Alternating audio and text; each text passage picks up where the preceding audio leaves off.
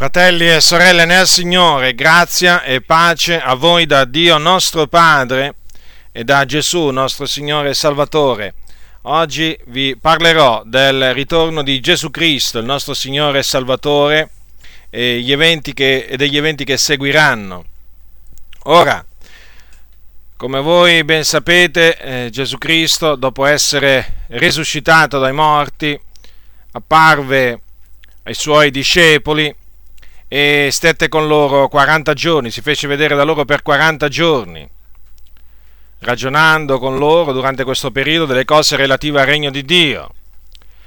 Dopodiché fu assunto in cielo, nei luoghi altissimi, alla destra della maestà, cioè alla destra di Dio Padre, dove Egli è tuttora e dove Egli intercede per i santi. Ma Gesù ha promesso che un giorno ritornerà. Gesù lo ha promesso e quindi siccome che le sue promesse sono fedeli e veraci, noi crediamo nel suo ritorno. Noi crediamo e noi parliamo, perché come dice la scrittura, io ho creduto, perciò ho parlato. Ecco perché vi parlo del ritorno di Gesù Cristo, perché io credo, ho creduto alla promessa del Signore Gesù che Lui tornerà. Questa promessa la troviamo scritta nel Vangelo scritto da Giovanni, il discepolo che Gesù amava, al capitolo 14 troviamo scritto quanto segue, dal versetto 1, leggerò alcuni versetti. Gesù disse ai suoi discepoli la notte in cui fu tradito queste parole, che fanno parte naturalmente di un, di un lungo discorso e di tante altre parole che Gesù rivolse loro, ma in particolare appunto vi voglio citare queste parole di Gesù il vostro cuore non sia turbato, abbiate fede in Dio, abbiate fede anche in me. Nella casa del Padre mio ci sono molte dimore, se no ve l'avrei detto. Io vo a prepararvi un luogo e quando sarò andato e avrò preparato un luogo, tornerò e v'accoglierò presso di me, affinché dove sono io siate anche voi, e del dove io vo sapete anche la via.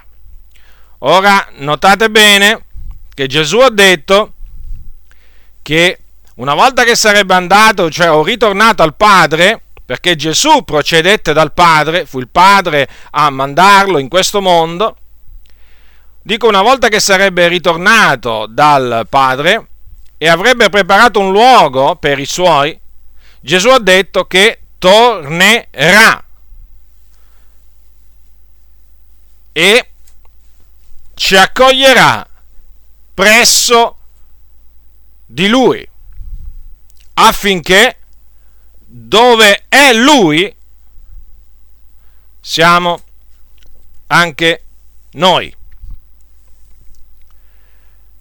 Quindi la promessa del ritorno di Gesù Cristo è una promessa biblica che si fonda sulle sacre scritture. Queste sono le parole di Gesù Cristo, il fedele e il verace. Ora vediamo, in base a quello che insegna la scrittura, sul ritorno di Gesù, vediamo alcune cose che, adesso vedremo alcune cose che concernono il ritorno di Gesù Cristo. Innanzitutto, vediamo come, come avrà luogo, come avverrà il ritorno di Gesù Cristo.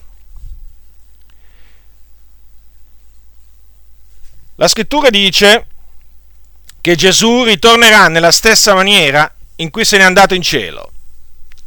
Infatti è scritto nel libro degli Atti degli Apostoli, sono scritte queste cose che concernono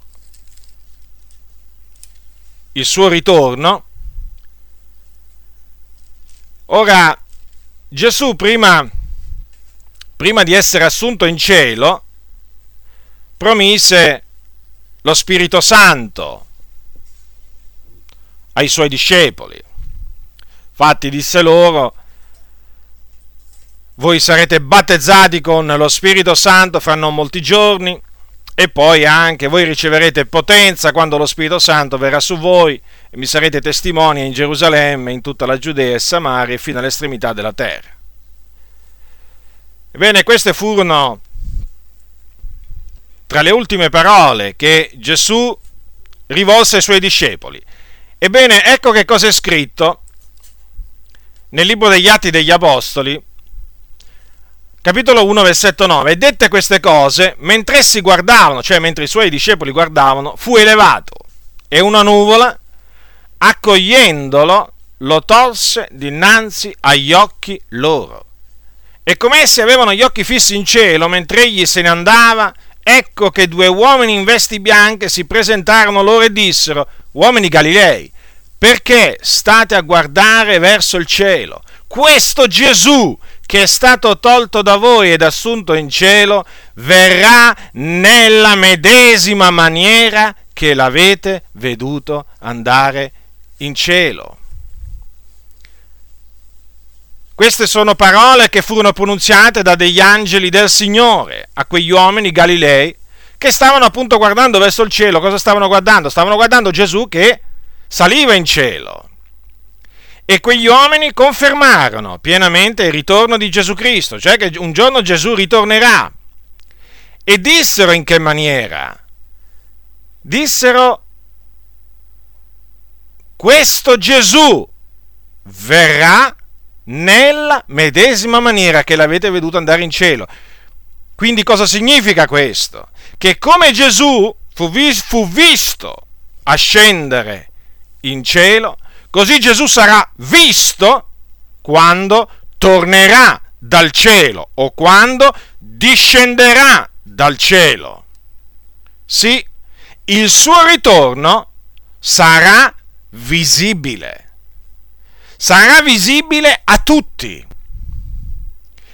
Badate bene, a tutti, perché nel libro dell'Apocalisse o libro della Rivelazione scritto da Giovanni c'è scritto che al capitolo 1 versetto 7 ogni occhio lo vedrà. Notatele molto bene queste parole. Ogni occhio lo vedrà, lo vedranno anche quelli che lo trafissero, e tutte le tribù della terra faranno cordoglio per lui. Sì, amen. Ora, diverse volte mi è stato chiesto, ma possi- come sarà possibile che anche quelli che trafissero Gesù lo vedranno ritornare dal cielo? Ma ho sempre risposto in questa maniera, che c'è qualcosa di troppo difficile per il Signore cioè, noi quando parliamo di Dio non ci dobbiamo mai dimenticare che il Dio è il creatore di tutte le cose, colui che può fare ogni cosa. E lui naturalmente sarà in grado di far vedere Gesù ritornare dal cielo anche a quelli che lo trafissero. Quindi sarà visibile il ritorno dal cielo di Gesù, visibile ogni occhio lo vedrà. Lo vedranno anche quelli che lo trafissero. Tutte le tribù della terra lo vedranno e faranno cordoglio per lui. Poi tornerà sulle nuvole con gloria e con potenza. Abbiamo visto prima che fu una nuvola che accolse Gesù e lo tolse dinanzi agli occhi dei discepoli. Una nuvola. Ebbene, Gesù tornerà sulle nuvole o con le nuvole. Ecco quanto troviamo scritto nel Vangelo scritto da Matteo, al capitolo 24, versetto 30, troviamo scritto queste parole. Parole che ha pronunziato Gesù. E allora apparirà nel cielo il segno del figliol dell'uomo, ed allora tutte le tribù della terra faranno cordoglio e vedranno il figlio dell'uomo venire sulle nuvole del cielo con gran potenza e gloria. Come vedete, ancora una volta si parla di una visibilità del ritorno di Gesù e una visibilità naturalmente che sarà manifesta a tutti. Infatti dice, vedranno il figlio dell'uomo venire sulle nuvole del cielo. Chi? Tutte le tribù della terra.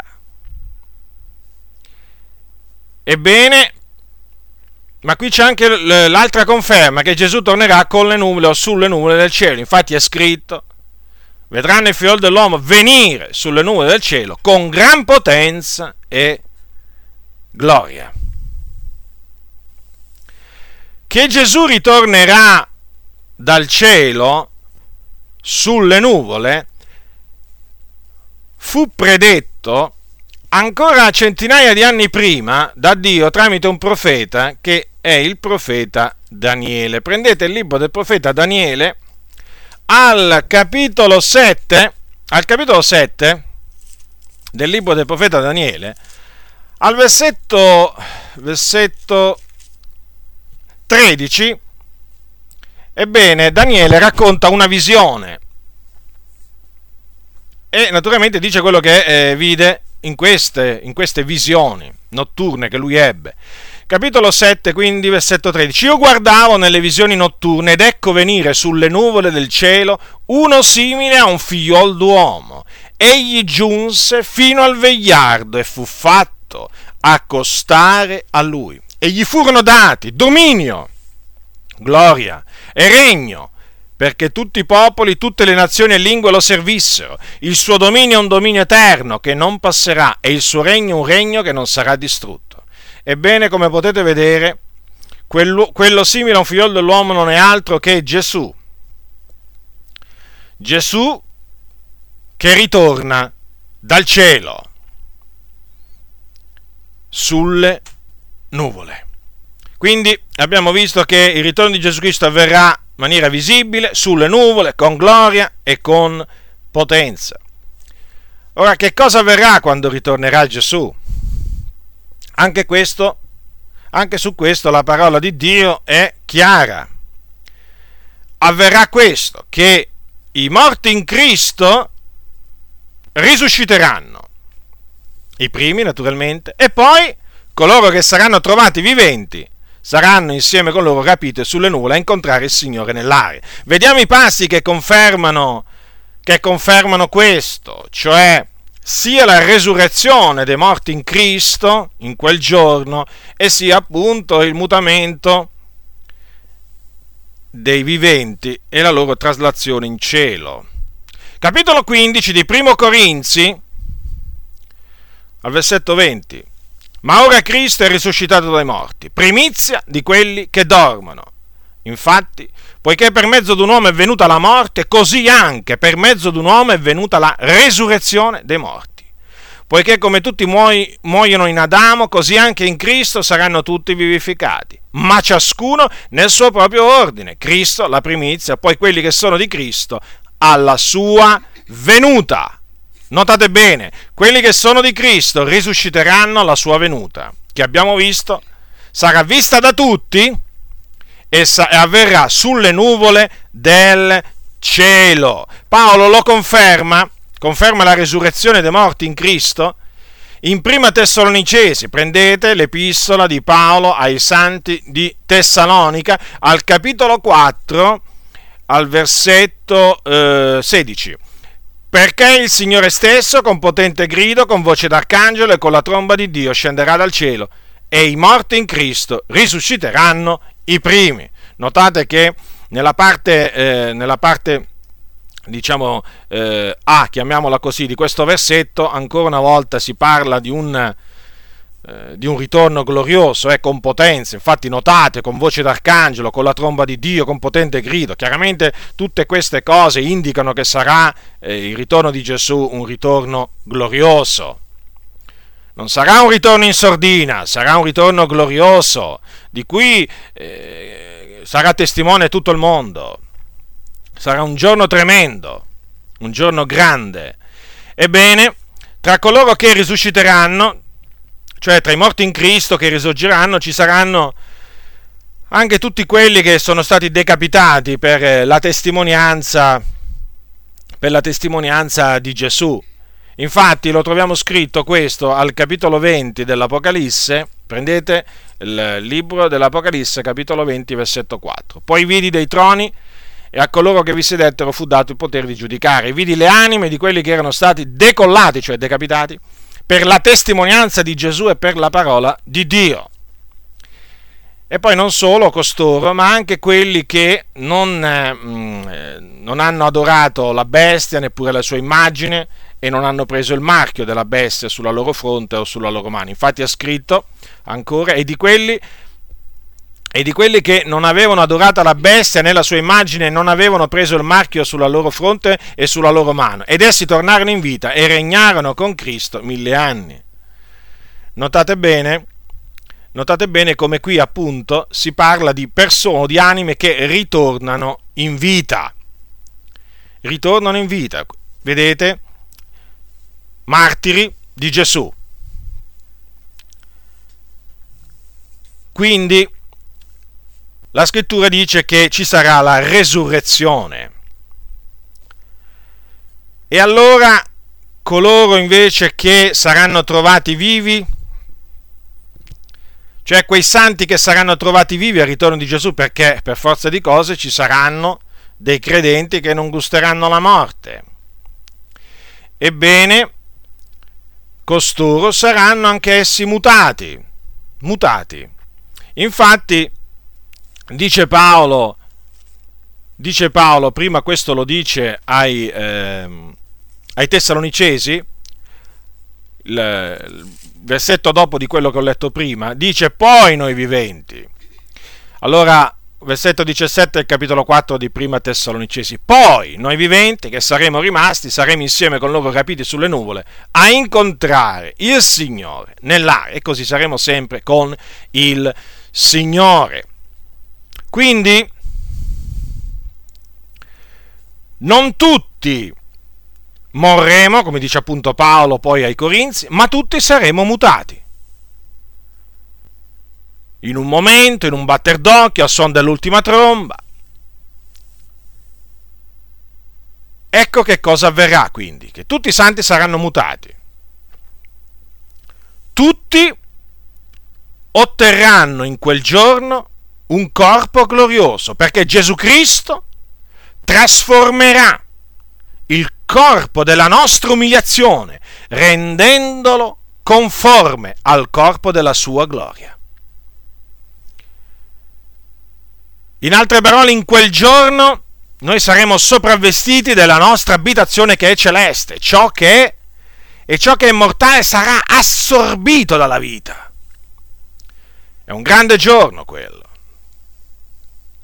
È il giorno del nostro adunamento con Gesù.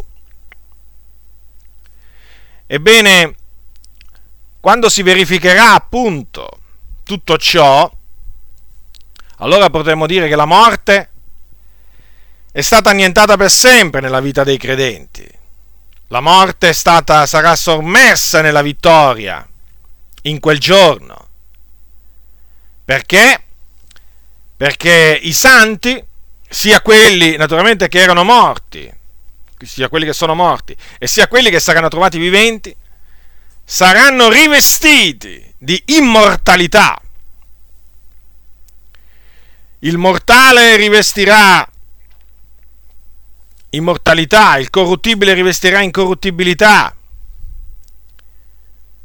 E proprio per questo si compirà la redenzione del nostro corpo, quella che noi aspettiamo, perché come ho detto nel, in un precedente mio insegnamento, noi siamo stati salvati in speranza. E noi stiamo aspettando la redenzione del nostro corpo, che appunto si compirà in quel giorno, cioè nel giorno in cui Cristo risusciterà, perché questo corpo corruttibile, questo corpo mortale, questo corpo debole sarà liberato dalla schiavitù della corruzione e sarà reso immortale, incorruttibile e sarà reso glorioso, simile al corpo della gloria di Gesù. Questa trasformazione è chiamata anche la piena redenzione. Sì, la piena redenzione. Quella piena redenzione che aspettarono i santi antichi, tra cui gli apostoli. Ebbene, in quel giorno si compirà appunto la piena redenzione. Ora ho detto poco fa che quel giorno, in quel giorno si verificherà il nostro adunamento con Gesù Cristo sulle nuvole, abbiamo visto. E vi voglio ricordare quello che ha detto Gesù, capitolo 24, versetto 31, di quello che avverrà, appunto, a proposito di questo adunamento, grande adunamento che ci sarà, e manderà di Matteo, eh, e manderà i suoi angeli con gran suono di tromba a radunare i suoi eletti dai quattro venti, dall'un capo all'altro dei cieli. E chi sono gli eletti? Bene, gli eletti sono i giusti. Tutti coloro che sono stati giustificati da Dio per la sua grazia. mediante la fede in Cristo. Tutti, tutti gli eletti saranno radunati, avete notato? Perché il Signore, quando apparirà dal cielo sulle nuvole, manderà i suoi angeli. E appunto ci sarà questo radunamento, infatti è chiamato la venuta del Signore nostro Gesù Cristo e il nostro adunamento con Lui. Questo è eh, trascritto nella seconda epistola di Paolo a, ehm, ai Tessalonicesi al capitolo 2. La venuta del Signore Gesù Cristo e il nostro adunamento con Lui, che sono due cose che avverranno nello stesso giorno, in maniera visibile a tutti. Non avverrà in sordina, non avverrà in maniera invisibile, come insegnano alcuni nella loro ignoranza. L'ascesa di Gesù in cielo fu visibile e quindi sarà anche visibile il suo ritorno dal cielo per radunare i suoi eletti. Anche il nostro radunamento in cielo quindi sarà qualcosa visibile a tutti.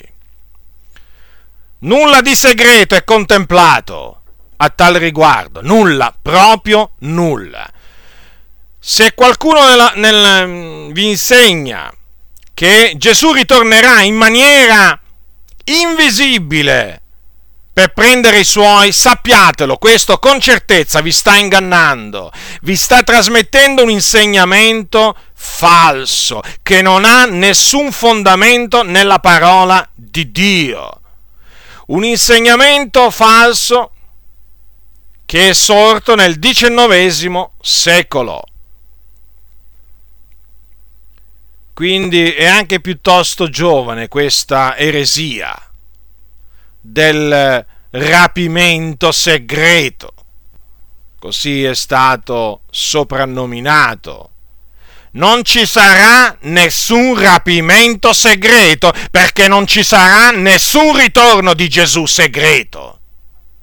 Lo ripeto, lo ribadisco perché so, so molto bene che nella maggior parte delle chiese evangeliche, sia pentecostali che non pentecostali, viene insegnata questa menzogna del rapimento segreto. Non solo viene insegnato il rapimento segreto, ma viene pure detto che Gesù può tornare pure stanotte.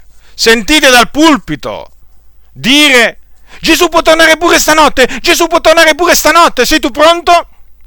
Non è vero che Gesù può tornare pure stanotte, perché ci sono delle cose, degli eventi ben precisi che si devono verificare prima del suo ritorno dal cielo, tra cui l'apostasia e la manifestazione dell'uomo del peccato. È impossibile che Gesù torni stanotte. Tu semmai stanotte puoi morire e andare col Signore. Ma stanotte Gesù non può ritornare perché ancora l'anticristo non è stato manifestato, come non è neppure stato predicato l'Evangelo a tutte le genti. Ci sono delle cose ben precise che si devono verificare, che sono scritte nella Bibbia prima del ritorno di Gesù dal cielo. E quindi è sbagliato pure quello che dicono questi pastori, questi predicatori, quando affermano che il ritorno di Gesù è imminente, potrebbe tornare pure questa notte. No, è sbagliato parlare in questi termini. Apostoli, Gesù non parlò mai in questi termini, gli apostoli neppure. E quindi è vietato, è proibito parlare in questa maniera perché si, mette, si getta scompiglio negli animi dei credenti, perché tutto ciò è falso e la falsità genera turbamento, scompiglio negli animi. La verità non genera scompiglio, la verità edifica, la menzogna distrugge, ricordatevelo questo. Quella del rapimento segreto che può avvenire in qualsiasi momento, del, de, in qualsiasi momento non è altro che una falsa speranza in cui sono stati indotti a riporre la loro fiducia milioni, milioni, milioni di persone in tutto il mondo. Ormai si sprecano ormai libri che sono stati scritti su questo rapimento segreto, hanno fatto film, programmi di tutti i generi, ma è tutto falso, è tutto falso, io l'ho dimostrato ampiamente in una mia confutazione che è stata anche peraltro una delle prime. Vi metto in guardia, fratelli, vi, met- vi, metto in guardia da questo cosiddetto rapimento segreto, affinché non riponiate la vostra fiducia in una falsa speranza. In una falsa speranza perché? Perché è basata su un qualche cosa di falso, su una presunta promessa di un ritorno imminente in qualsiasi momento che si può verificare, cioè di qui a qualsiasi momento, che vi viene rivolta. Certo, è questo che molti, pastori, che molti pastori predicano dal pulpito. La favola, la favola del rapimento segreto, non si può chiamare in altra maniera. È una favola, una profana, una profana ciancia. Quindi Gesù apparirà dal cielo sulle nuvole con gloria e con potenza in maniera visibile, manderà i suoi angeli con gran suono di tromba, di tromba a radunare i suoi eletti, e naturalmente i suoi eletti sono tutti giusti, quelli morti in Cristo e quelli che saranno trovati viventi in quel momento. E tutti naturalmente saranno mutati e rapiti, radunati dal Signore in cielo. Questo sarà il nostro radunamento con Gesù che si, rifer- che si verificherà quando Gesù apparirà dal cielo con gloria e con potenza. Ebbene, dopo che ci sarà questo radunamento, tutti noi compariremo davanti al tribunale di Cristo. Sì, anche questo succederà. Perché dovremo comparire davanti al tribunale di Cristo? Certamente per essere eh, ricompensati in base al nostro operare. È scritto al capitolo 5 di Secondo Corinzi, Paolo dice poiché dobbiamo tutti comparire davanti al tribunale di Cristo affinché ciascuno riceva la retribuzione delle cose fatte quando era nel corpo, secondo quel che avrà operato, o bene o male. Vi ricordate Gesù cosa disse eh, un giorno a, a, quando disse appunto di, ehm, che quando fai un, un, convito? appunto di non invitare, di non invitare i, quando fai un desinare, una cena, non chiamare, dice, i tuoi amici, nei tuoi fratelli, nei tuoi parenti, nei vicini ricchi, che talora dice anch'essi non ti invitano e ti sia reso il contraccambio, ma quando fai un convito, chiama i poveri, gli storpi, i zoppi, i ciechi e sarai beato perché non hanno modo di rendertene il contraccambio, ma il contraccambio ti sarà resa la resurrezione dei giusti, cioè il premio ti sarà resa la resurrezione dei giusti. Questo conferma appunto che il premio, il contraccambio per le loro oh, opere buone, i giusti, o i santi o gli eletti lo riceveranno, lo riceveranno alla risurrezione, appunto quando, una volta che si sarà compita la resurrezione. Ecco quindi che compariremo allora davanti al tribunale di Cristo e in base alla nostra fatica riceveremo, riceveremo un premio perché appunto riceveremo eh, il premio in base alla nostra fatica. Questo è anche, un punto, è anche un punto importante, tutto ciò sempre è collegato al ritorno di Gesù Cristo. Ora,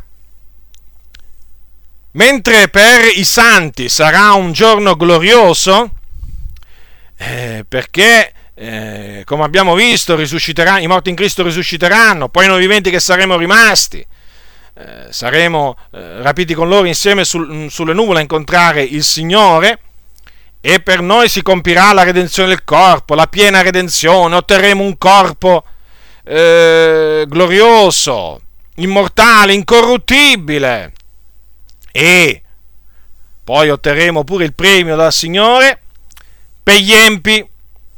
Per gli empi sarà un giorno terribile, un giorno spaventevole, in cui cercheranno la morte, diranno ai monti cadeteci addosso. Perché? Perché in quel giorno il Signore Gesù, mentre da un lato radunerà gli eletti, dall'altro farà vendetta di coloro che non conoscono il Dio, di coloro che non obbediscono al Vangelo di Cristo Gesù. Farà vendetta, tu dirai? Che stai dicendo, fratello? Ma Gesù è buono. Sì, Gesù è buono. Ma Gesù è anche un vendicatore. Infatti c'è scritto farà vendetta. È scritto in seconda Tessalonicesi si parla sempre della bontà di Gesù, ma mai della vendetta di Cristo. Eppure c'è un giorno in cui lui farà vendetta. Siamo sempre punto da capo. Purtroppo oggi parlano sempre del giorno della grazia, ma mai del giorno della vendetta, dell'ira ardente di Dio, come se questo fosse un giorno che non avverrà mai. E invece un giorno che avverrà e si avvicina sempre di più, frettolosamente. Non me lo sono mica inventato io il giorno dell'ira dell'agnello, eh? È scritto. Come leggi? Capitolo, seconda, eh, allora, capitolo 1 di seconda epistola di Paolo Tessalonicesi, capitolo 1 versetto 7, il Signore Gesù apparirà dal cielo con gli angeli della sua potenza, in un fuoco fiammeggiante, per far vendetta di coloro che non conoscono il Dio e di coloro che non obbediscono al Vangelo del nostro Signore Gesù, i quali saranno puniti di eterna distruzione, respinti dalla presenza del Signore e dalla gloria della sua potenza quando verrà per essere in quel giorno glorificato nei suoi santi e ammirato in tutti quelli che hanno creduto e in voi pure poiché avete creduto alla nostra testimonianza dinanzi a voi. Vedete quindi, in quel giorno Gesù sarà glorificato nei, su- nei suoi santi, ammirato in tutti i credenti. Però, che farà in quello stesso giorno? Si vendicherà di quelli che non conoscono Dio.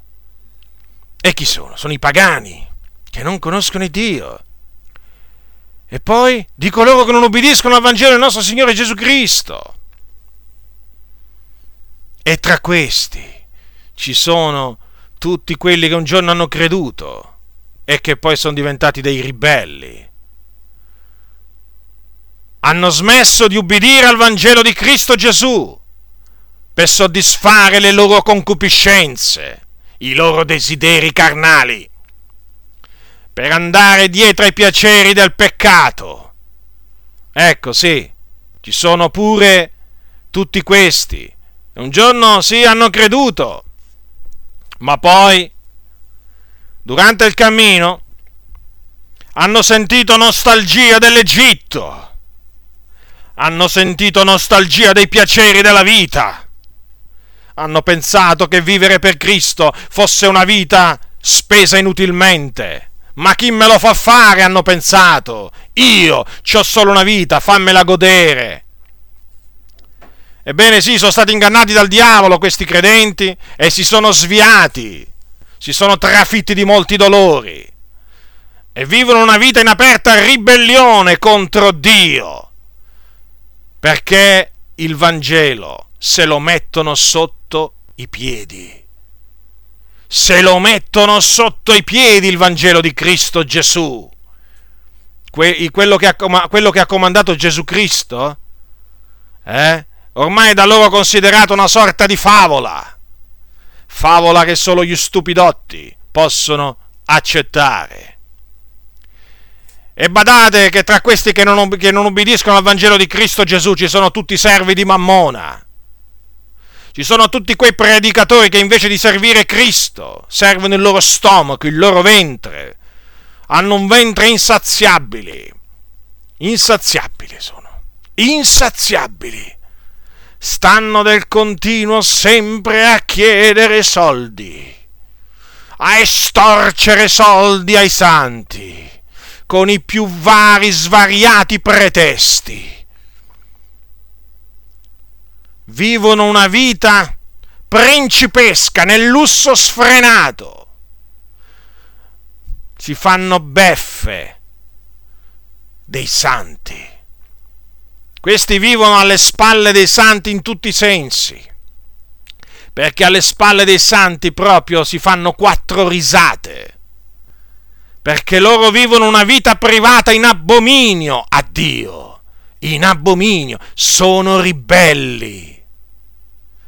Quantunque, quantunque appaiano sorridenti, quantunque parlino di Gesù e citino pure il Vangelo, ma non sono servi di Cristo, sono servi di Mammona, che disprezzano la parola di Dio, disprezzano la sana dottrina, disprezzano il sano insegnamento degli apostoli. E questo è evidente, è evidente. Per chi? Per quelli, per quei credenti che vedono. Ma purtroppo non è evidente per tutti quei credenti che sono stati accecati dalle tenebre. Ora, questi qua, la loro fine è la perdizione e quindi saranno puniti di eterna distruzione, respinti dalla presenza del Signore al ritorno di Gesù. Questi sono quei malvagi servitori che in attesa del ritorno di Gesù si abbandonano alla dissolutezza e quindi quando Gesù ritornerà saranno castigati e gli verrà assegnata la sorte degli ipocriti, dove sarà il pianto e lo stridore dei denti. Prendete Matteo capitolo 24. Matteo 24. Gesù disse ai suoi discepoli queste cose. Disse queste cose per metterli in guardia. Capitolo 24 di Matteo, versetto 45. Qual è mai il servitore fedele e prudente che il padrone abbia costituito sui domestici per dar loro il vitto a suo tempo? Beato quel servitore che il padrone arrivando troverà così occupato. Io vi dico in verità che lo costituirà su tutti i suoi beni, ma se egli è un malvagio servitore che dica in cuor suo, il mio padrone tarda a venire, e comincia a battere i suoi conservi e a mangiare e bere con gli ubriaconi, il padrone di quel servitore verrà nel giorno che non se lo aspetta, nell'ora che non sa, e lo farà lacerare a colpi di flagello e gli assegnerà la sorte degli ipocriti. Ivi sarà il pianto e lo stridore dei denti. Badate che qui sta parlando di un servitore, però che era malvagio. Ma era un servitore a cui il padrone aveva affidato un compito.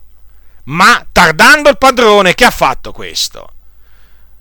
Eh ha cominciato a, bet- a battere i suoi conservi, a mangiare e bere con gli ubriaconi.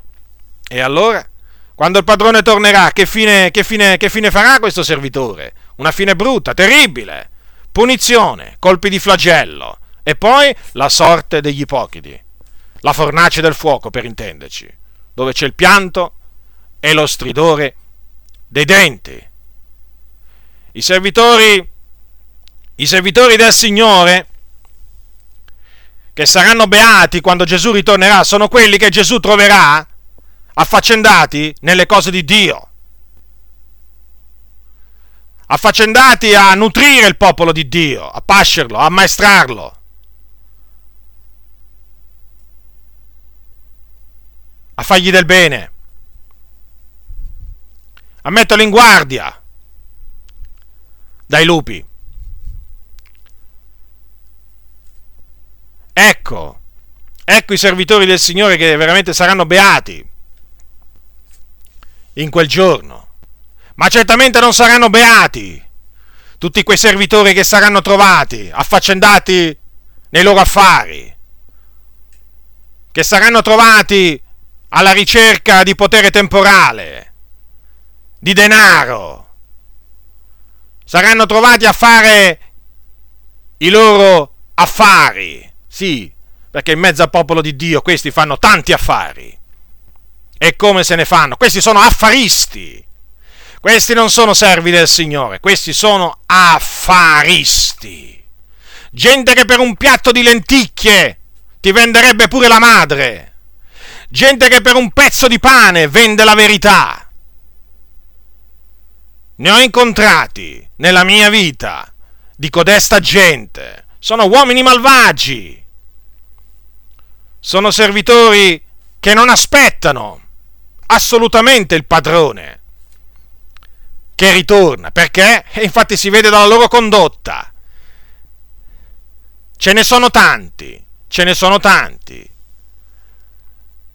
Loro si abbandonano alle concupiscenze carnali, non davanti a voi, ma nella loro vita privata. Sono uomini carnali, sensuali. C'è chi ha l'amante, c'è chi è omosessuale, c'è chi va con le meretrici, c'è chi picchia, picchia, picchia, picchia la moglie, a sangue. Ci sono credenti che picchiano a sangue la loro moglie, vi rendete conto? Questi sono servi malvagi. Gente che picchia anche altri, credenti che picchiano, proprio picchiano non solo la propria moglie ma anche altri. Hanno la mano lesta, eppure pesante maneschi, violenti. Sono delle volpi che guastano la vigna. E per loro nessuna beatitudine. No, assolutamente, nessun premio, ma colpi di flagello. È la sorte degli ipocriti. Pianto, stridore dei denti, quello che meritano. Vi dico queste cose affinché nessuno si illuda. Affinché nessuno vi, si illuda e nessuno vi illuda. I credenti non si possono comportare come vogliono loro. Nessuno di noi si può comportare come, vuole, lui. Nessuno. Nessuno di noi ha il diritto di vivere secondo la carne. Nessuno di noi ha il diritto di andare dietro i piaceri della vita. Nessuno di noi ha il diritto di servire Mammona. Noi abbiamo il dovere di servire Cristo perché siamo schiavi di Cristo.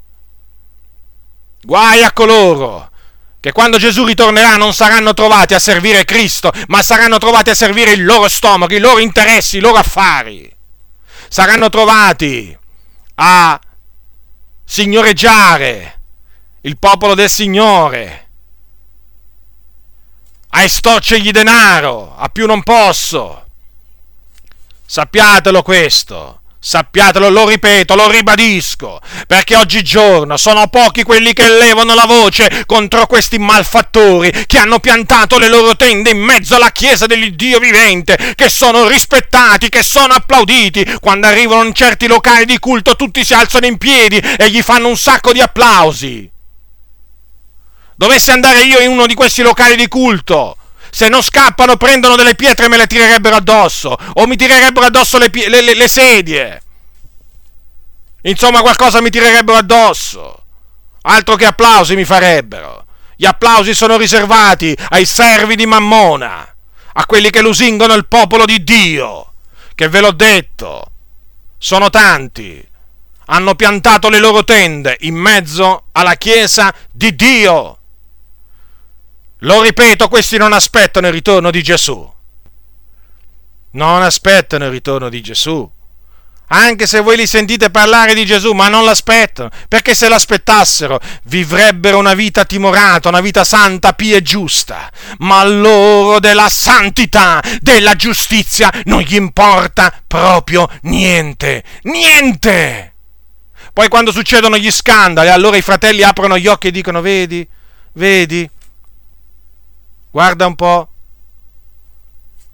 C'è bisogno proprio che succedano proprio delle cose eclatanti per capire che alcuni sono servi di Mammona? Ti faccio questa domanda. Ancora non l'hai capito? Che alcuni servono Mammona? Possibile che non riesci a discernere, fratello, sorella, eh? un albero buono da un albero cattivo? Possibile che non riesci a discernere un fico da un pruno? Ma è possibile questo? Possibile che non riesci a discernere Un ciliegio da un rovo di spine? Com'è possibile questo? Ma cosa c'hai su quegli occhi? Cosa c'hai su quegli occhi? Chiedi al Signore discernimento, chiedi al Signore sapienza. Perché se non riesci a capire chi serve Mammone e chi serve Dio, vuol dire che sei sviato. Vuol dire che non vivi una vita santa, giusta e pia, neppure tu. Perché se tu vivessi una, via, una vita santa, pia e giusta, capiresti immediatamente chi ti sta davanti. Se quel certo predicatore serve veramente il Signore o il suo stomaco. Ti sei mai domandato come faceva l'Apostolo Paolo a capire che alcuni servivano il loro stomaco? Te lo sei mai domandato? L'Apostolo Paolo ne parlava di questi, sai? Tu mi senti dire che appunto costoro servono lo stomaco, il loro stomaco. Eh, l'ha detto l'Apostolo Paolo. Capitolo 16 di Romani. Versetto 17. Or vi esorto, fratelli, tenete d'occhio quelli che fomentano le dissensioni e gli scandali contro l'insegnamento che avete ricevuto e ritiratevi da loro poiché quei tali non servono al nostro Signore Gesù Cristo, ma al proprio ventre, cioè al proprio stomaco, e con dolce lusinghiero parlare seducono il cuore dei semplici. Hai notato cosa dice l'Apostolo Paolo anche a te? Eh? Di tenere d'occhio chi? Quelli che fomentano, che generano, generano le divisioni gli scandali contro l'insegnamento, l'insegnamento sano. E i scandali, sai, non sono solo scandali carnali, gli scandali sono di vario genere. Quando delle persone ti dicono dai tot e Dio benedirà la tua vita, o dai tot al mio ministero e Dio centuplicherà quello che tu hai dato, bene, quello lì è uno scandalo. È uno scandalo generato contro l'insegnamento sano della parola del Signore. Sì, è uno scandalo quando alcuni predicatori fanno una vita lussuosa, quello è uno scandalo. Lo devi sapere questo. E costoro, dice Paolo, non servono al nostro Signore Gesù Cristo, ma a chi? Al proprio stomaco.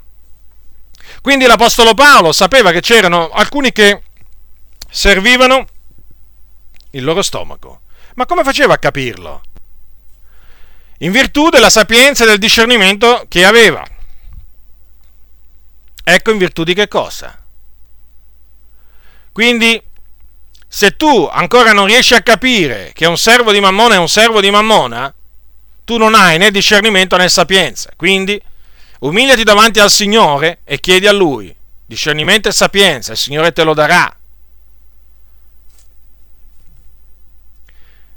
Bene, questo concetto, cioè che al ritorno di Gesù coloro che non saranno trovati pronti, non saranno ricevuti dal Signore, non saranno radunati col Signore, è confermato nella parabola delle dieci vergini. Capitolo 25 di Matteo. Allora il regno dei cieli sarà simile a dieci vergini, le quali prese le loro lampade uscirono a incontrare lo sposo. Or cinque d'esse erano stolte e cinque avvedute. Le stolte nel prendere le loro lampade non avevano preso seco dell'olio, mentre le avvedute, insieme con le loro lampade, avevano preso dell'olio nei vasi. Or tardando lo sposo, tutte divennero sonnacchiose, si addormentarono, e sulla mezzanotte si levò un grido: Ecco lo sposo, uscitogli incontro. Allora tutte quelle vergini si destarono e acconciarono le loro lampade. Le stolte dissero alle avvedute: Dateci del vostro olio, perché le nostre lampade si spengono. Ma le avvedute risposero: No, che talori non basti per noi e per voi. Andate piuttosto dai venditori e compratevene ma mentre quelle andavano a comprarne arrivò lo sposo e quelle che erano pronte entrarono con lui nella sala delle nozze e l'uscio fu chiuso. All'ultimo vennero anche le altre vergini dicendo Signore, Signore, aprici. Ma egli rispondendo disse, Io vi dico in verità non vi conosco. Vegliate dunque perché non sapete nel giorno e nell'ora. Ecco, vedete ancora una manifestazione di stoltezza, di follia. E naturalmente la follia, la follia non, non, fa che ripagare con la distruzione poi coloro che la seguono. Vedete, in, que- questa parabola Gesù la raccontò per mettere in guardia i suoi discepoli, affinché vegliassero, affinché in quel giorno fossero trovati pronti. E in questa parabola, da questa parabola si evince chiaramente che quando lo sposo tornerà, i credenti che si comportano in maniera avveduta saranno radunati con lui, andranno con lui, ma coloro invece che si comportano in maniera stolta, simboleggiate appunto dalle vergini stolte, bene la parola del Signore dice che non entreranno, non entreranno nella sala delle nozze. Quindi coloro che saranno trovati pronti andranno col Signore, coloro che non saranno trovati pronti non andranno col Signore, né in quel giorno e neppure in seguito. Perché ho detto questo? Perché c'è un'altra dottrina diabolica che è collegata appunto al rapimento segreto, che è quella che concede una seconda opportunità ai, ai credenti ribelli, agli, ai credenti sviati e freddi. In sostanza, dice che eh, i, cristiani, eh, i cristiani freddi, nel cuore dei cristiani freddi e sviati, una volta che appunto Cristo sarà tornato per prendere i suoi, ci sarà sicuramente, dice, timore che li spingerà a mettersi a posto con Dio. Quindi avranno una seconda opportunità di mettersi a posto con Dio. Cioè l'hanno avuta prima che Gesù tornasse, ma non l'hanno colta, non ci hanno fatto caso. E secondo questa dottrina diabolica che viene insegnata, ma in molte comunità, presente in molti manuali di chiesa, ebbene, pure i credenti sviati e freddi avranno questa seconda opportunità di mettersi a posto con Dio dopo che Gesù sarà ritornato. Ebbene, anche questo ve lo dico con ogni franchezza, è falso, è una menzogna generata dal diavolo. La scrittura non lascia intravedere minimamente questa seconda opportunità per i cristiani freddi e sviati, ma nella maniera più assoluta. Leggete attentamente la parabola delle dieci vergini e ve ne renderete conto. Ma se fosse così, allora, ma che senso avrebbe esortare e scongiurare i santi a comportarsi in maniera degna del Signore? Ma perché? Ma perché devo sgolarmi a dirvi conducetevi in maniera degna del Signore? Ma perché? Ma perché? Tanto avrete una seconda opportunità dopo che Gesù ritorna, in base a quella loro dottrina diabolica. E no! Io vi scongiuro a comportarvi in maniera degna del Signore, a procacciare la santità, la giustizia. Perché? Perché so che quando Gesù ritornerà, una volta che i santi entreranno nella sala delle nozze, gli altri, quelli che non saranno trovati pronti, non potranno perché la porta sarà chiusa. E il Signore, ricordatelo, fratello, sorelle, è colui che chiude e nessuno apre. Te lo ripeto, egli è colui che è la chiave di Davide, colui che chiude e nessuno apre. Siete stato fatto credere? Eh? che lui, che il Signore ti darà una seconda opportunità a te che ti sei sviato. Ascoltami molto bene, tu che frequenti queste comunità, dove ti viene, ti viene appunto dato questo cibo avvelenato. Se ti è stato detto che avrai comunque una seconda opportunità dopo che Gesù ritornerà, io ti voglio dire da parte del Signore che tu farai bene a metterti a posto subito con il Signore, a ravvederti dei tuoi peccati, abbandonare i piaceri della vita, a convertirti dalle tue concupiscenze carnali immediatamente, a convertirti al Signore, a cominciare a portare frutti degni del ravvedimento, perché altrimenti quando Gesù ritornerà tu sarai punito di eterna distruzione, sarai, col- sarai preso a colpi di flagello e Gesù ti scaraventerà dove c'è il pianto e lo stridore dei denti, altro che seconda opportunità. Altro che seconda opportunità, non ti illudere. Già ti sei illuso abbastanza. Finisci di illuderti. torna al Signore, tu che ti sei allontanato da Lui, torna a Lui finché veramente puoi dire oggi. Ebbene, tra coloro che Gesù distruggerà, quando ritornerà dal cielo, c'è anche l'uomo del peccato, chiamato anche figliol della perdizione o anticristo, o anche bestia, o la bestia, ecco. Ebbene, questo lo si, mm, lo si, evince chiaramente da quello che dice Paolo a Seconda Tessalonicesi, prendete Seconda Tessalonicesi, ebbene al capitolo 2, eh, allora Paolo dice che al capitolo 2, versetto 8, e allora sarà manifestato l'empio che il Signore Gesù distruggerà col soffio della sua bocca e annienterà con l'apparizione della sua venuta. La venuta di quell'empio avrà luogo per l'azione efficace di Satana con ogni sorta di opere potenti, di segni e di prodigi bugiardi e con ogni sorta di inganno e di iniquità a danno di quelli che periscono perché non hanno aperto il cuore all'amore della verità per essere salvati. E perciò il Dio manda loro efficacia d'errore onde credono alla menzogna affinché tutti quelli che non hanno creduto alla verità ma si sono compiaciuti nell'iniquità siano giudicati. Ora, quindi si parla qui della venuta dell'empio che avrà luogo per l'azione efficace di Satana, costui farà segni, prodigi opere potenti, naturalmente per ingannare e ingannerà con questi molti. Ebbene, eh, la venuta di questo empio, eh, secondo quello che insegna la scrittura, precederà la venuta gloriosa di Gesù dal cielo. È appunto uno di quegli, di quegli eventi che precederanno la venuta di Cristo dal cielo, assieme all'apostasia e assieme naturalmente alle guerre, le carestie, le pestilenze, terremoti e, ehm, e la predicazione dell'Evangelo eh, a tutte le genti.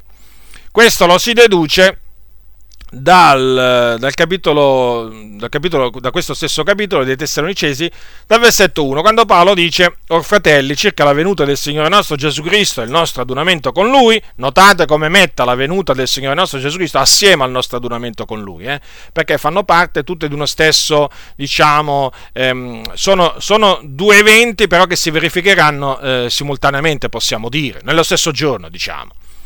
Vi preghiamo di non lasciarvi così presto travolgere la mente né turbare sia da ispirazioni, sia da discorsi, sia da qualche epistola data come nostra, quasi che il giorno del Signore fosse imminente. Nessuno vi tragga in errore in alcuna maniera, poiché quel giorno non verrà se prima non sia venuta l'apostasia e non sia stato manifestato l'uomo del peccato, il figliol della perdizione, l'avversario, colui che si innalza sopra tutto quello che è chiamato Dio d'oggetto di culto, fino al punto da porsi a sedere nel Tempio di Dio mostrando se stesso e dicendo che egli è Dio. Quindi è evidente che il giorno del Signore eh, non è imminente, anzi ci dobbiamo guardare da quelli che lo danno per imminente, perché? Perché quel giorno non verrà se prima non sia venuta l'apostasia e non sia stato manifestato l'uomo del peccato. Del peccato. L'apostasia è l'abbandono della fede, e l'uomo del peccato è l'anticristo, che noi sappiamo deve venire. Lo spirito, della, lo spirito, dell'anticristo è già nel mondo, ma l'anticristo deve ancora venire.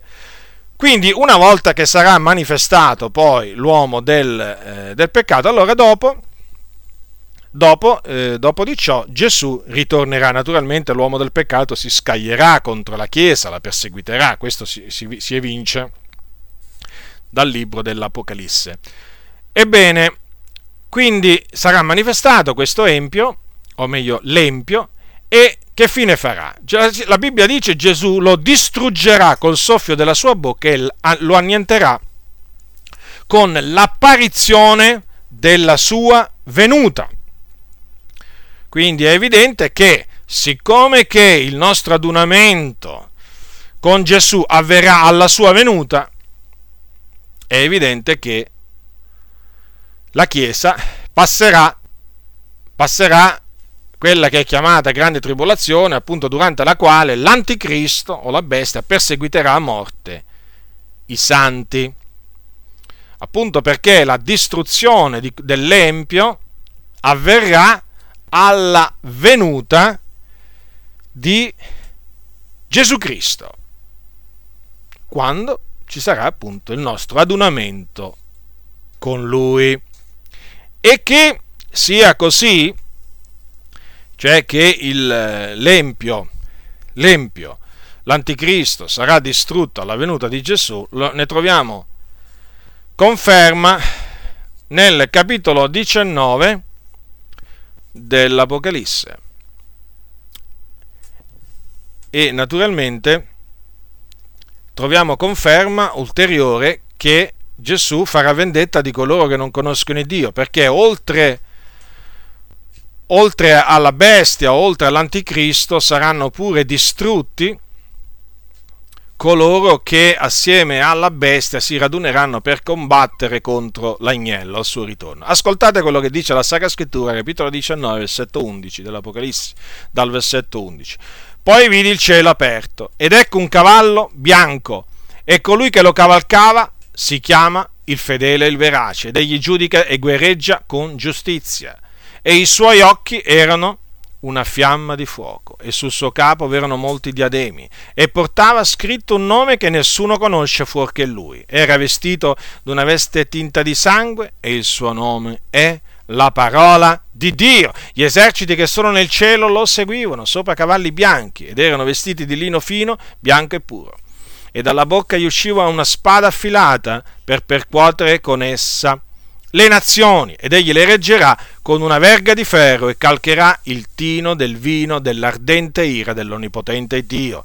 E sulla veste e sulla coscia porta scritto questo nome, Re dei Re, Signore dei Signori.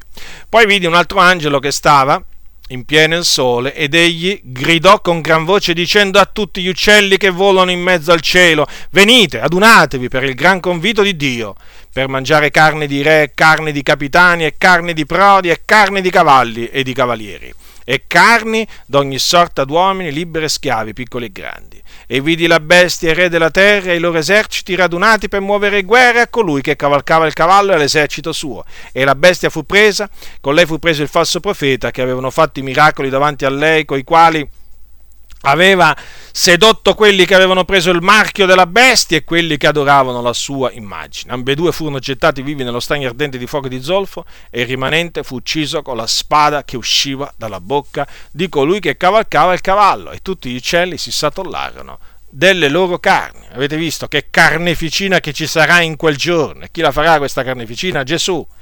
Il fedele e il verace, colui che è la parola del Signore, con la spada acuta che gli, che gli esce dalla bocca. Qui non è che ci sono allegorie, eh? Queste sono cose che avverranno così come sono scritte. Ebbene, avete visto che appunto la bestia sarà presa e gettata viva nello stagno ardente di fuoco e di zolfo. Quindi le parole di Giovanni confermano, confermano le, eh, le, le, parole, le parole di Paolo. Ora, Un'altra cosa che avverrà quando Gesù ritornerà ci sarà l'inizio del regno millenario o l'instaurazione del regno millenario sulla terra.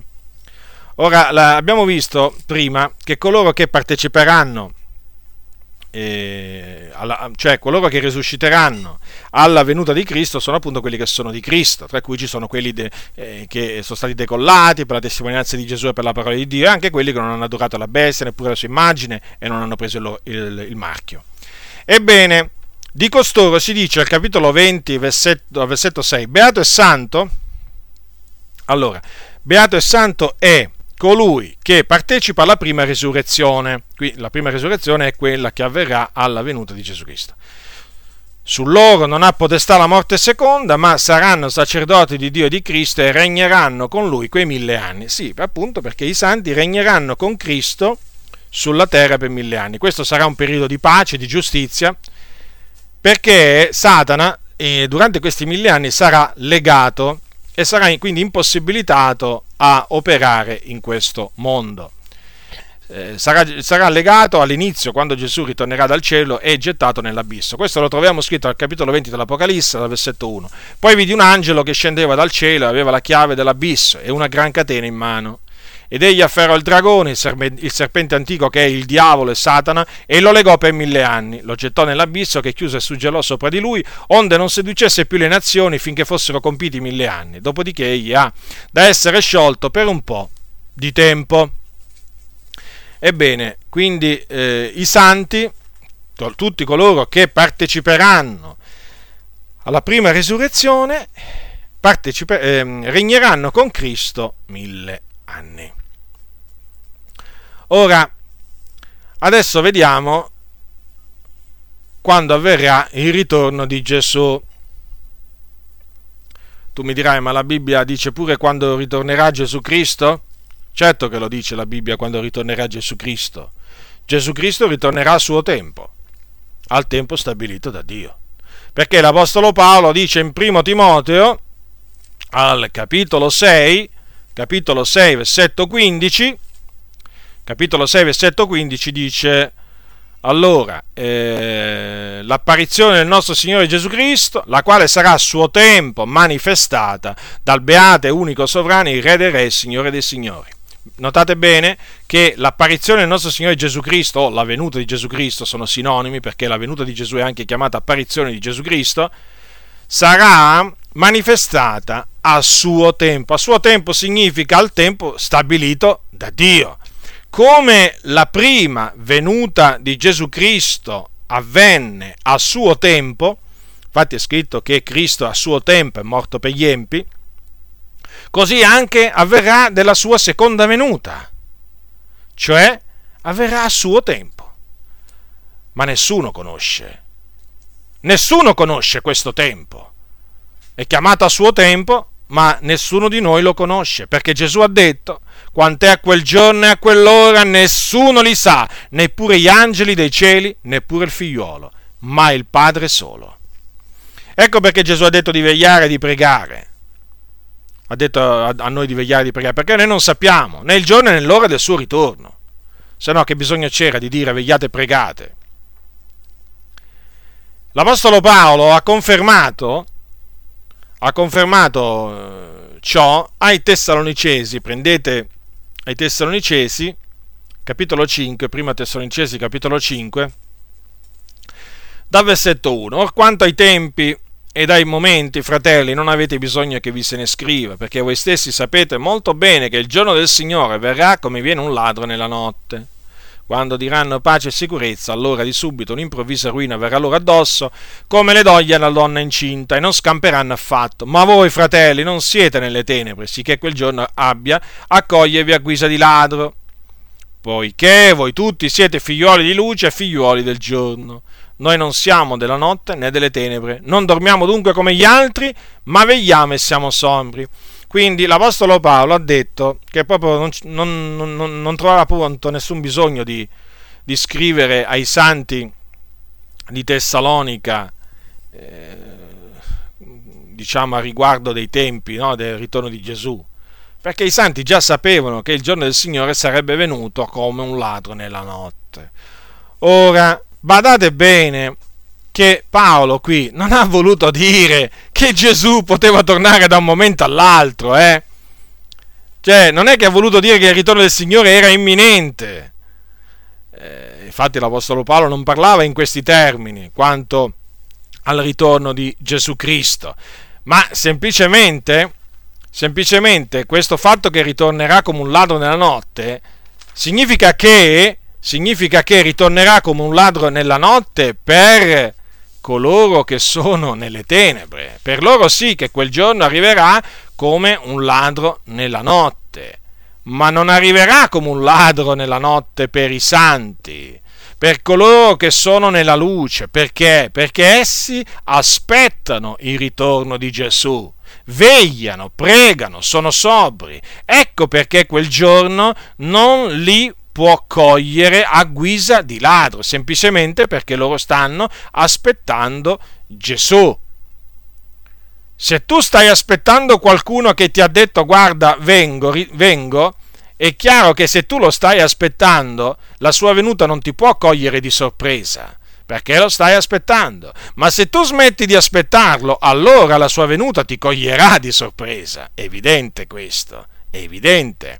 Quindi, che poi naturalmente è così, che eh, Paolo non credeva che Gesù poteva tornare da un momento all'altro, è evidente anche dal fatto, dalle parole che poi ha detto nella sua seconda epistola. Quel giorno dice non verrà, dice se prima non sia venuta l'apostasia e non sia stato manifestato l'uomo del peccato. Quindi l'Apostolo Paolo non diceva ai santi Gesù può tornare pure questa notte.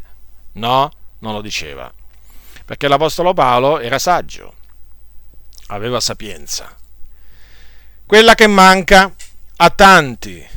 E purtroppo la cosa triste è questa, che alcuni non hanno sapienza e non la chiedono a Dio, perché pensano di averla. Eh, il colmo è questo, che lo stolto pensa di essere saggio, quindi non ritiene, non ritiene necessario mettersi a chiedere a Dio sapienza, perché lui si crede saggio.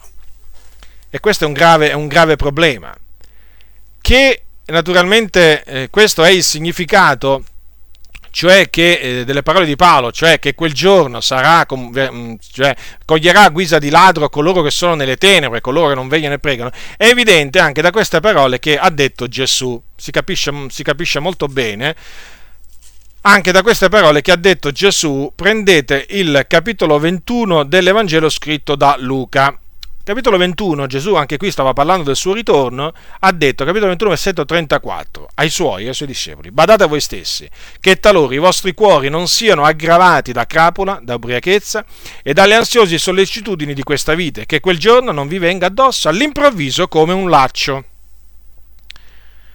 Perché verrà sopra tutti quelli che abitano sulla faccia di tutta la terra. Vegliate dunque, pregando in ogni tempo. Allora, quel eh, che quel giorno non vi venga addosso all'improvviso come un laccio, si potrebbe pure, diciamo, eh, si potrebbe, può essere pure messo in questi termini, che quel giorno non vi, non vi colga a guisa di ladro. Quindi affinché quel giorno non ci venga addosso all'improvviso come un laccio, noi che cosa dobbiamo fare? Dobbiamo vegliare, dobbiamo pregare, dobbiamo essere sobri, sì, anche nel mangiare e nel bere. Certo e dobbiamo, non dobbiamo farci dominare dalle ansiose sollecitudini di questa vita, ma le dobbiamo dominare noi, le ansiose sollecitudini di questa vita, non essendo ansiosi. Perché la scrittura dice di non essere con ansietà solleciti di cosa alcuna. Se uno invece comincia a farsi dominare dalle ansietà, allora che succede? Succede che smette, smette di condursi in maniera saggia e certamente quel giorno lo coglierà come un ladro nella notte. In sostanza non sarà trovato pronto al ritorno di Gesù. Quindi nessuno sa, nessuno sa né il giorno, nessuno sa il giorno e l'ora del ritorno di Gesù Cristo. Nessuno lo sa. Gesù ha detto tranne il Padre. Allora, è evidente dunque che chi fa calcoli per stabilire i tempi del ritorno di Cristo non fa qualcosa che è secondo la volontà di Dio. Perché Dio non ci ha lasciato detto che noi dobbiamo impegnare il nostro tempo a calcolare i tempi del, del, del, del ritorno di Cristo. Non è questa la sua volontà. La sua volontà è che noi dimoriamo in Cristo affinché al suo ritorno non abbiamo da ritirarci da lui coperti di vergogna. Ecco qual è la sua volontà, che dimoriamo in Cristo, non che ci mettiamo a fare i calcoli. È tempo sprecato, è tempo sprecato. Ci sono, ci sono tanti che sprecano il loro tempo a calcolare, a fare calcoli per stabilire la data del ritorno di Gesù Cristo. A me basta quello che dice la Sacra Scrittura. La Sacra Scrittura dice che sarà manifestato a suo tempo. La Sacra Scrittura dice che la venuta del Signore è vicina. La Sacra Scrittura dice ancora un brevissimo tempo e colui che da venire verrà e non tarderà. La Sacra Scrittura mi dice quali sono gli eventi che dovranno precedere il ritorno di Gesù Cristo. Eh, la comparsa di falsi profeti, il raffreddamento della carità di molti credenti, il sorgere di falsi cristi, eh, che faranno anche gran segni e prodigi, e poi terremoti, pestilenze, carestie, guerre. Queste sono tutte cose che devono precedere la venuta di Gesù Cristo, come anche la predicazione del Vangelo a tutte le genti, perché Gesù lo ha detto chiaramente, questo Evangelo del Regno sarà predicato per tutto il mondo, onde ne sia resa testimonianza a tutte le genti, e allora verrà la fine. E poi la, la venuta di Cristo sarà preceduta anche dalla grande persecuzione, odio manifestato verso i suoi, i suoi eletti, e eh, che culminerà naturalmente nella persecuzione dell'anticristo contro i santi. E poi la venuta di Cristo sarà preceduta dall'apostasia, cioè dall'abbandono della fede da parte di molti credenti. Basta sapere questo. È sufficiente sapere queste cose. E da questo si comprende naturalmente che la venuta di Gesù è vicina, non è lontana, come dice giustamente Giacomo. Ricordatevi delle parole che Gesù disse ai suoi, ai suoi prima di ascendere prima di ascendere in cielo. Non sta a voi di sapere i tempi o i momenti che il Padre ha riservato alla sua propria autorità. Quindi proprio non spetta a noi conoscere quei tempi.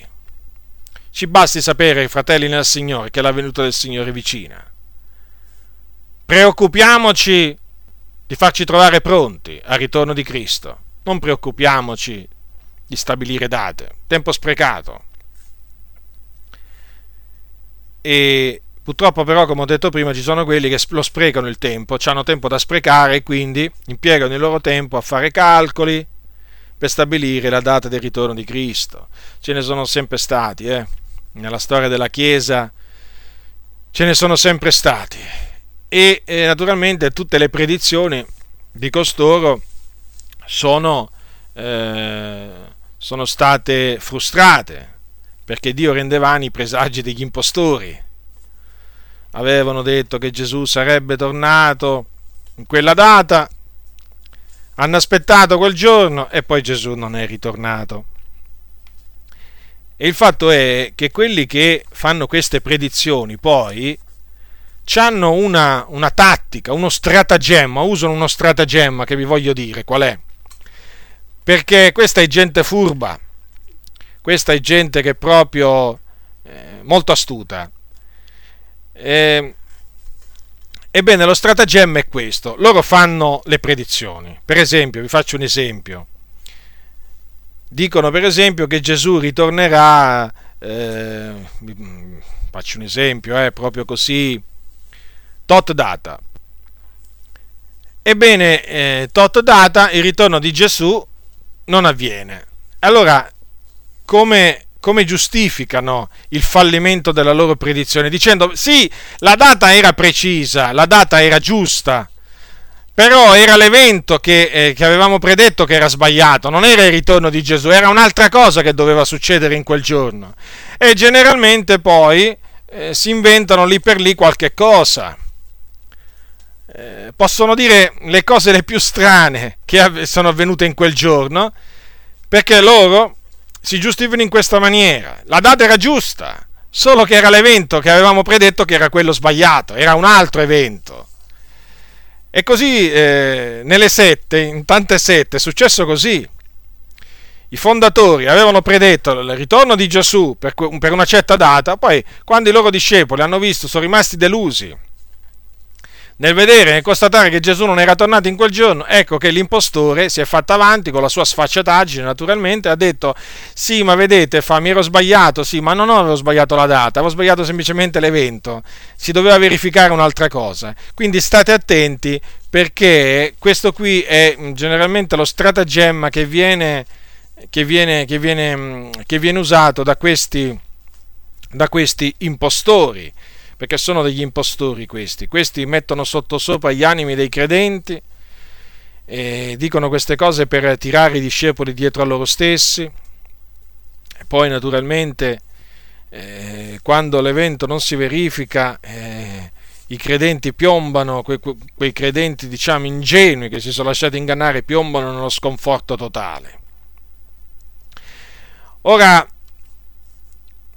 dopo dopo il ritorno di Cristo abbiamo visto che inizierà appunto il regno di mille anni e come, come vi ho detto prima, quando saranno compiuti i mille anni succederà, succederà questo, che il diavolo sarà sciolto dalla sua prigione e sedurrà, sedurrà le nazioni. Ecco infatti quello che è scritto al capitolo 20, al versetto 7 dell'Apocalisse capitolo 20, versetto 7. Quando i mille anni saranno compiti, Satana sarà sciolto dalla sua prigione e uscirà per sedurre le nazioni che sono ai quattro canti della terra, Gog e Magog per adunarle per la battaglia. Il loro numero è come l'arena del mare, e salirono sulla distesa della terra, attorniarono il campo dei santi e la città diletta, ma dal cielo discese del fuoco e le divorò.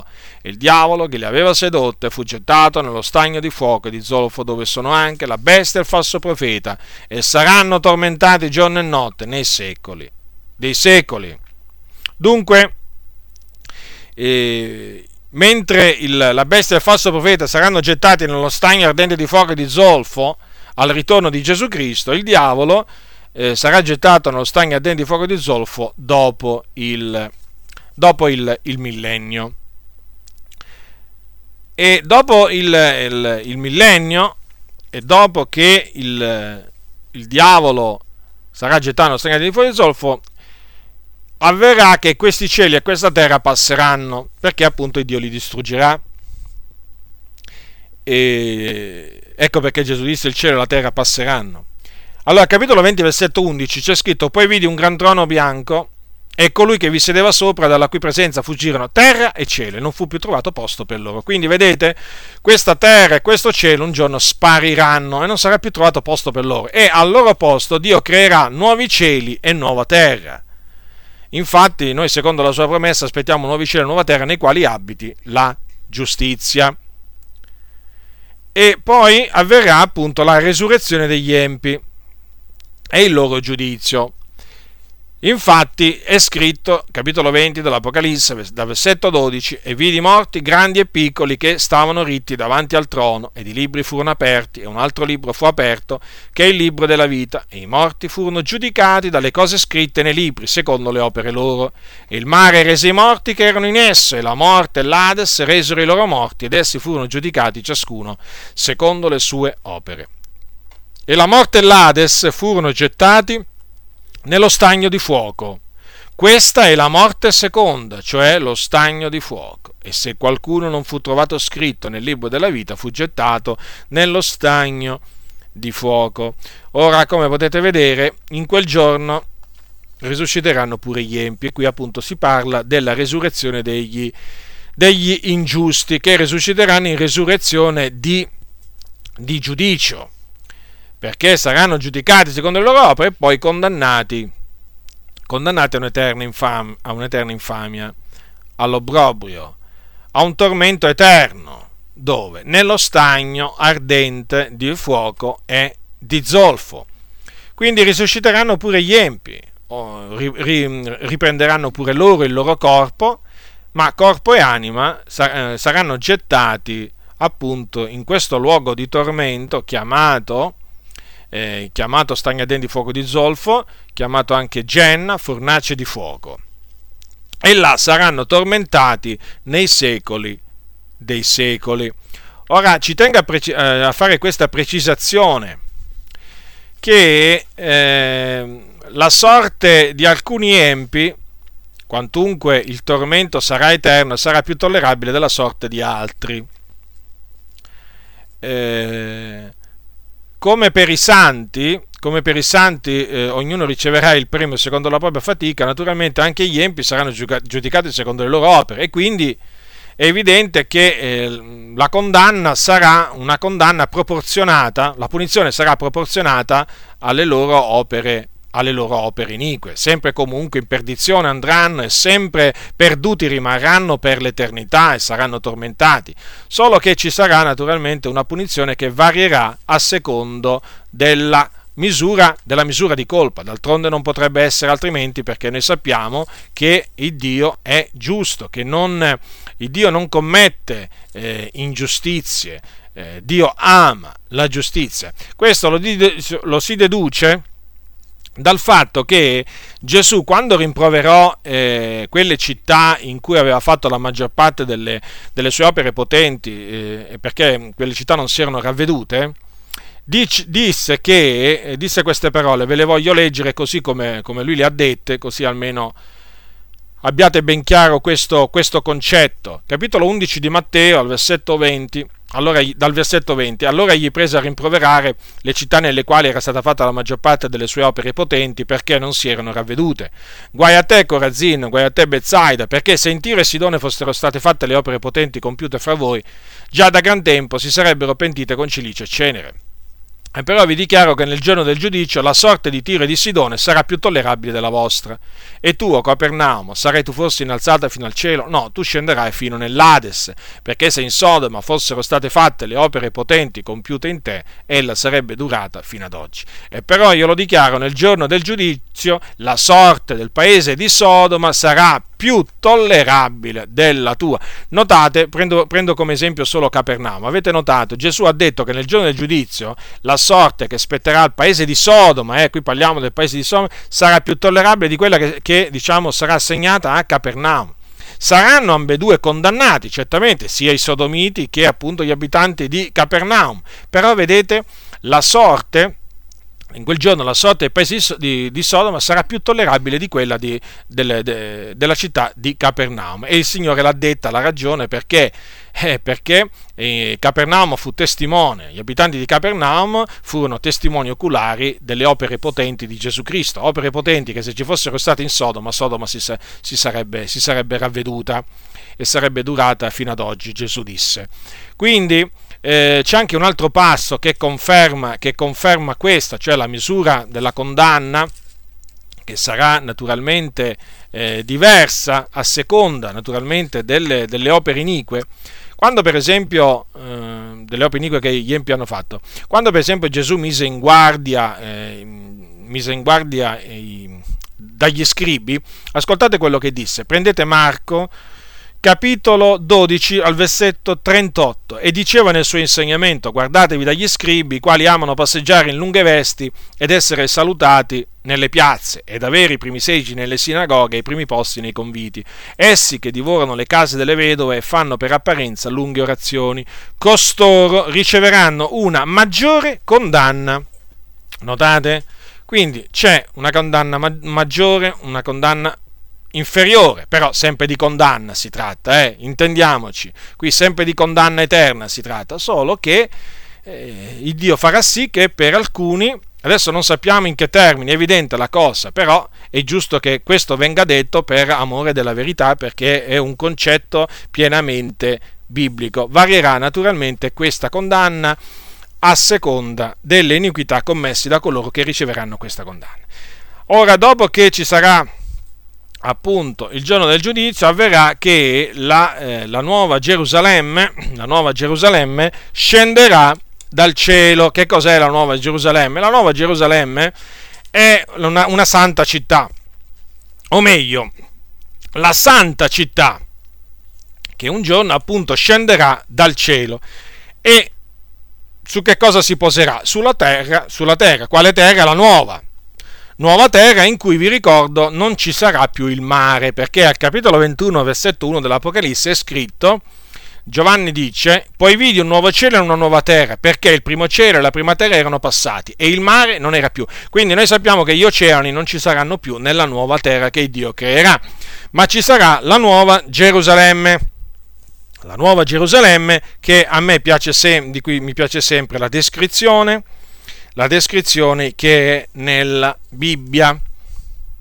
Allora, se voi prendete il capitolo 21, capitolo 21 del libro dell'Apocalisse, in essa trovate scritte queste parole. Allora, uno dei sette angeli, capitolo 21, versetto 9, dice Giovanni, e venne uno dei sette angeli che avevano le sette coppe piene delle sette ultime piaghe e parlò meco dicendo vieni ti mostrerò la sposa, la moglie dell'agnello. E mi trasportò in spirito su di una grande ed alta montagna e mi mostrò la santa città, Gerusalemme, che scenderà dal cielo da presso a Dio, avendo la gloria di Dio. Il suo luminare era simile a una pietra preziosissima, a guisa di una pietra di diaspro cristallino aveva un muro grande ed alto, aveva dodici porte e alle porte dodici angeli e sulle porte erano scritti dei nomi che sono quelli delle dodici tribù dei figlioli di Israele. A oriente c'erano tre porte, a settentrione tre porte, a mezzogiorno tre porte e ad occidente tre porte e il muro della città aveva dodici fondamenti e su quelli stavano i dodici nomi dei dodici apostoli dell'agnello e colui che parlava meco aveva una misura, una canna d'oro. Aveva una misura, una canna d'oro per misurare la città, le sue porte e il suo muro. E la città era quadrangolare, la sua lunghezza era uguale alla larghezza. Egli misurò la città con la canna ed era 12.000 stadi. La sua lunghezza, la sua larghezza, la sua altezza erano uguali. Ne misurò anche il muro ed era di 100, 144 cubiti a misura d'uomo, cioè d'angelo. Il muro era costruito di diaspro e la città era d'oro puro, simile a vetro puro. I fondamenti del muro della città erano adorni d'ogni maniera di pietre preziose. Il primo fondamento era di diaspro, il secondo di zaffiro, il terzo di calcedonio, il quarto di smeraldo, il quinto di sardonico, il sesto di sardio, il settimo di crisolito, l'ottavo di berillo. Il nome il nono di Topazio, il decimo di Crisopazio, l'undecimo di Giacinto, il dodicesimo di Ametista. E le dodici porte erano dodici perle, ognuna delle porte era fatta d'una perla, e la piazza della città era d'oro puro, simile a vetro trasparente e non vidi in essa alcun tempio, perché il Signore Dio, l'Onnipotente e l'Agnello sono il suo tempio. E la città non ha bisogno di sole né di luna che risplendano in lei, perché la illumina la gloria di Dio, e l'Agnello è il suo luminare e le nazioni cammineranno alla sua luce, i re della terra vi porteranno la loro gloria, e le sue porte non saranno mai chiuse di giorno, la notte quivi non sarà più, e in lei si porterà la gloria e l'onore delle nazioni, e niente di mondo, e nessuno che commetta abominazione o falsità ventreranno, ma quelli soltanto che sono scritti nel libro della vita dell'agnello. Poi mi mostrò il fiume dell'acqua della vita, limpido come cristallo, che procedeva dal trono di Dio e dell'agnello. In mezzo alla piazza della città ed ambo i lati del fiume stava l'albero della vita, che dà dodici raccolti e porta il suo frutto ogni mese. Le foglie dell'albero sono per la guarigione delle nazioni e non ci sarà più alcuna cosa maledetta, e in essa sarà il trono di Dio e dell'agnello. I suoi servitori gli serviranno, ed essi vedranno la sua faccia, e avranno in fronte il suo nome. E non ci sarà più notte, ed essi non avranno bisogno di luce di lampada né di luce di sole, perché li illuminerà il Signore Dio, ed essi regneranno nei secoli dei secoli. Vedete? Quindi che, questo è quello che aspetta gli eletti, la nuova Gerusalemme, la città che ha i veri fondamenti, il cui architetto e costruttore il Dio. In essa entreranno tutti coloro i cui nomi sono scritti nel libro della vita dell'agnello, tutti coloro che hanno lavato quindi le loro vesti nel sangue dell'agnello. Quale gloriosa città, quale glorioso destino ci aspetta a noi figliuoli di Dio. Quindi, fratelli nel Signore, questa è la speranza dei santi, quella di risorgere al ritorno di Gesù Cristo o di essere mutati, perché non tutti morremo e quindi non tutti risorgeranno, ma tutti saremo mutati. E abbiamo la speranza di regnare con Lui. Poi, una volta che Lui sarà tornato, per i successivi mille anni sulla terra. E poi abbiamo appunto la speranza di vivere per l'eternità con il nostro corpo immortale, incorruttibile e glorioso nella nuova Gerusalemme, sopra una nuova terra. Questa è la speranza dei santi. Noi siamo un popolo con una speranza, una speranza naturalmente certa, noi speriamo certamente qualcosa che ancora non vediamo, ma lo, lo, l'aspettiamo tutto ciò con pazienza e con fede perché sappiamo che colui, colui che ci ha dato questa speranza, non può mentire, è il verace e il fedele. Quindi chi ha questa speranza in Cristo si purifichi come Cristo è puro lo ripeto, chi ha questa speranza in Cristo si purifichi, come Gesù Cristo è pura. E non solo si purifichi, ma si rallegri. Rallegriamoci nella speranza, in questa gloriosa speranza che Dio nella sua grazia ci ha dato e che riempie, e che riempie il nostro essere. Rendiamo grazie a Dio, fratelli e sorelle nel Signore, per averci dato una buona speranza. E come se è buona questa speranza? Non c'è speranza migliore. Il Dio ci ha dato il meglio. Quindi riteniamo ferma sino alla fine la confessione della nostra speranza, sapendo che colui che ha fatto le promesse non può mentire. E certamente non mentirà, perché manderà ad effetto tutte le sue promesse, manderà ad effetto il suo piano.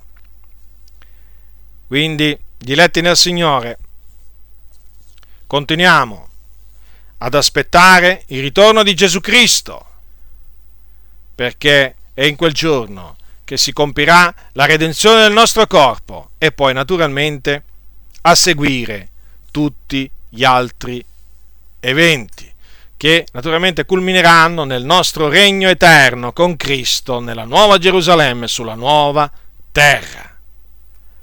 A Dio che ci ha chiamati alla sua eterna gloria in Cristo sia la lode, la gloria, l'onore, la potenza, la sapienza, la maestà, l'imperio nei secoli dei secoli in Cristo Gesù.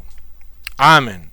La grazia del Signore nostro Gesù Cristo sia con tutti coloro che lo amano con purità incorrotta. Amen.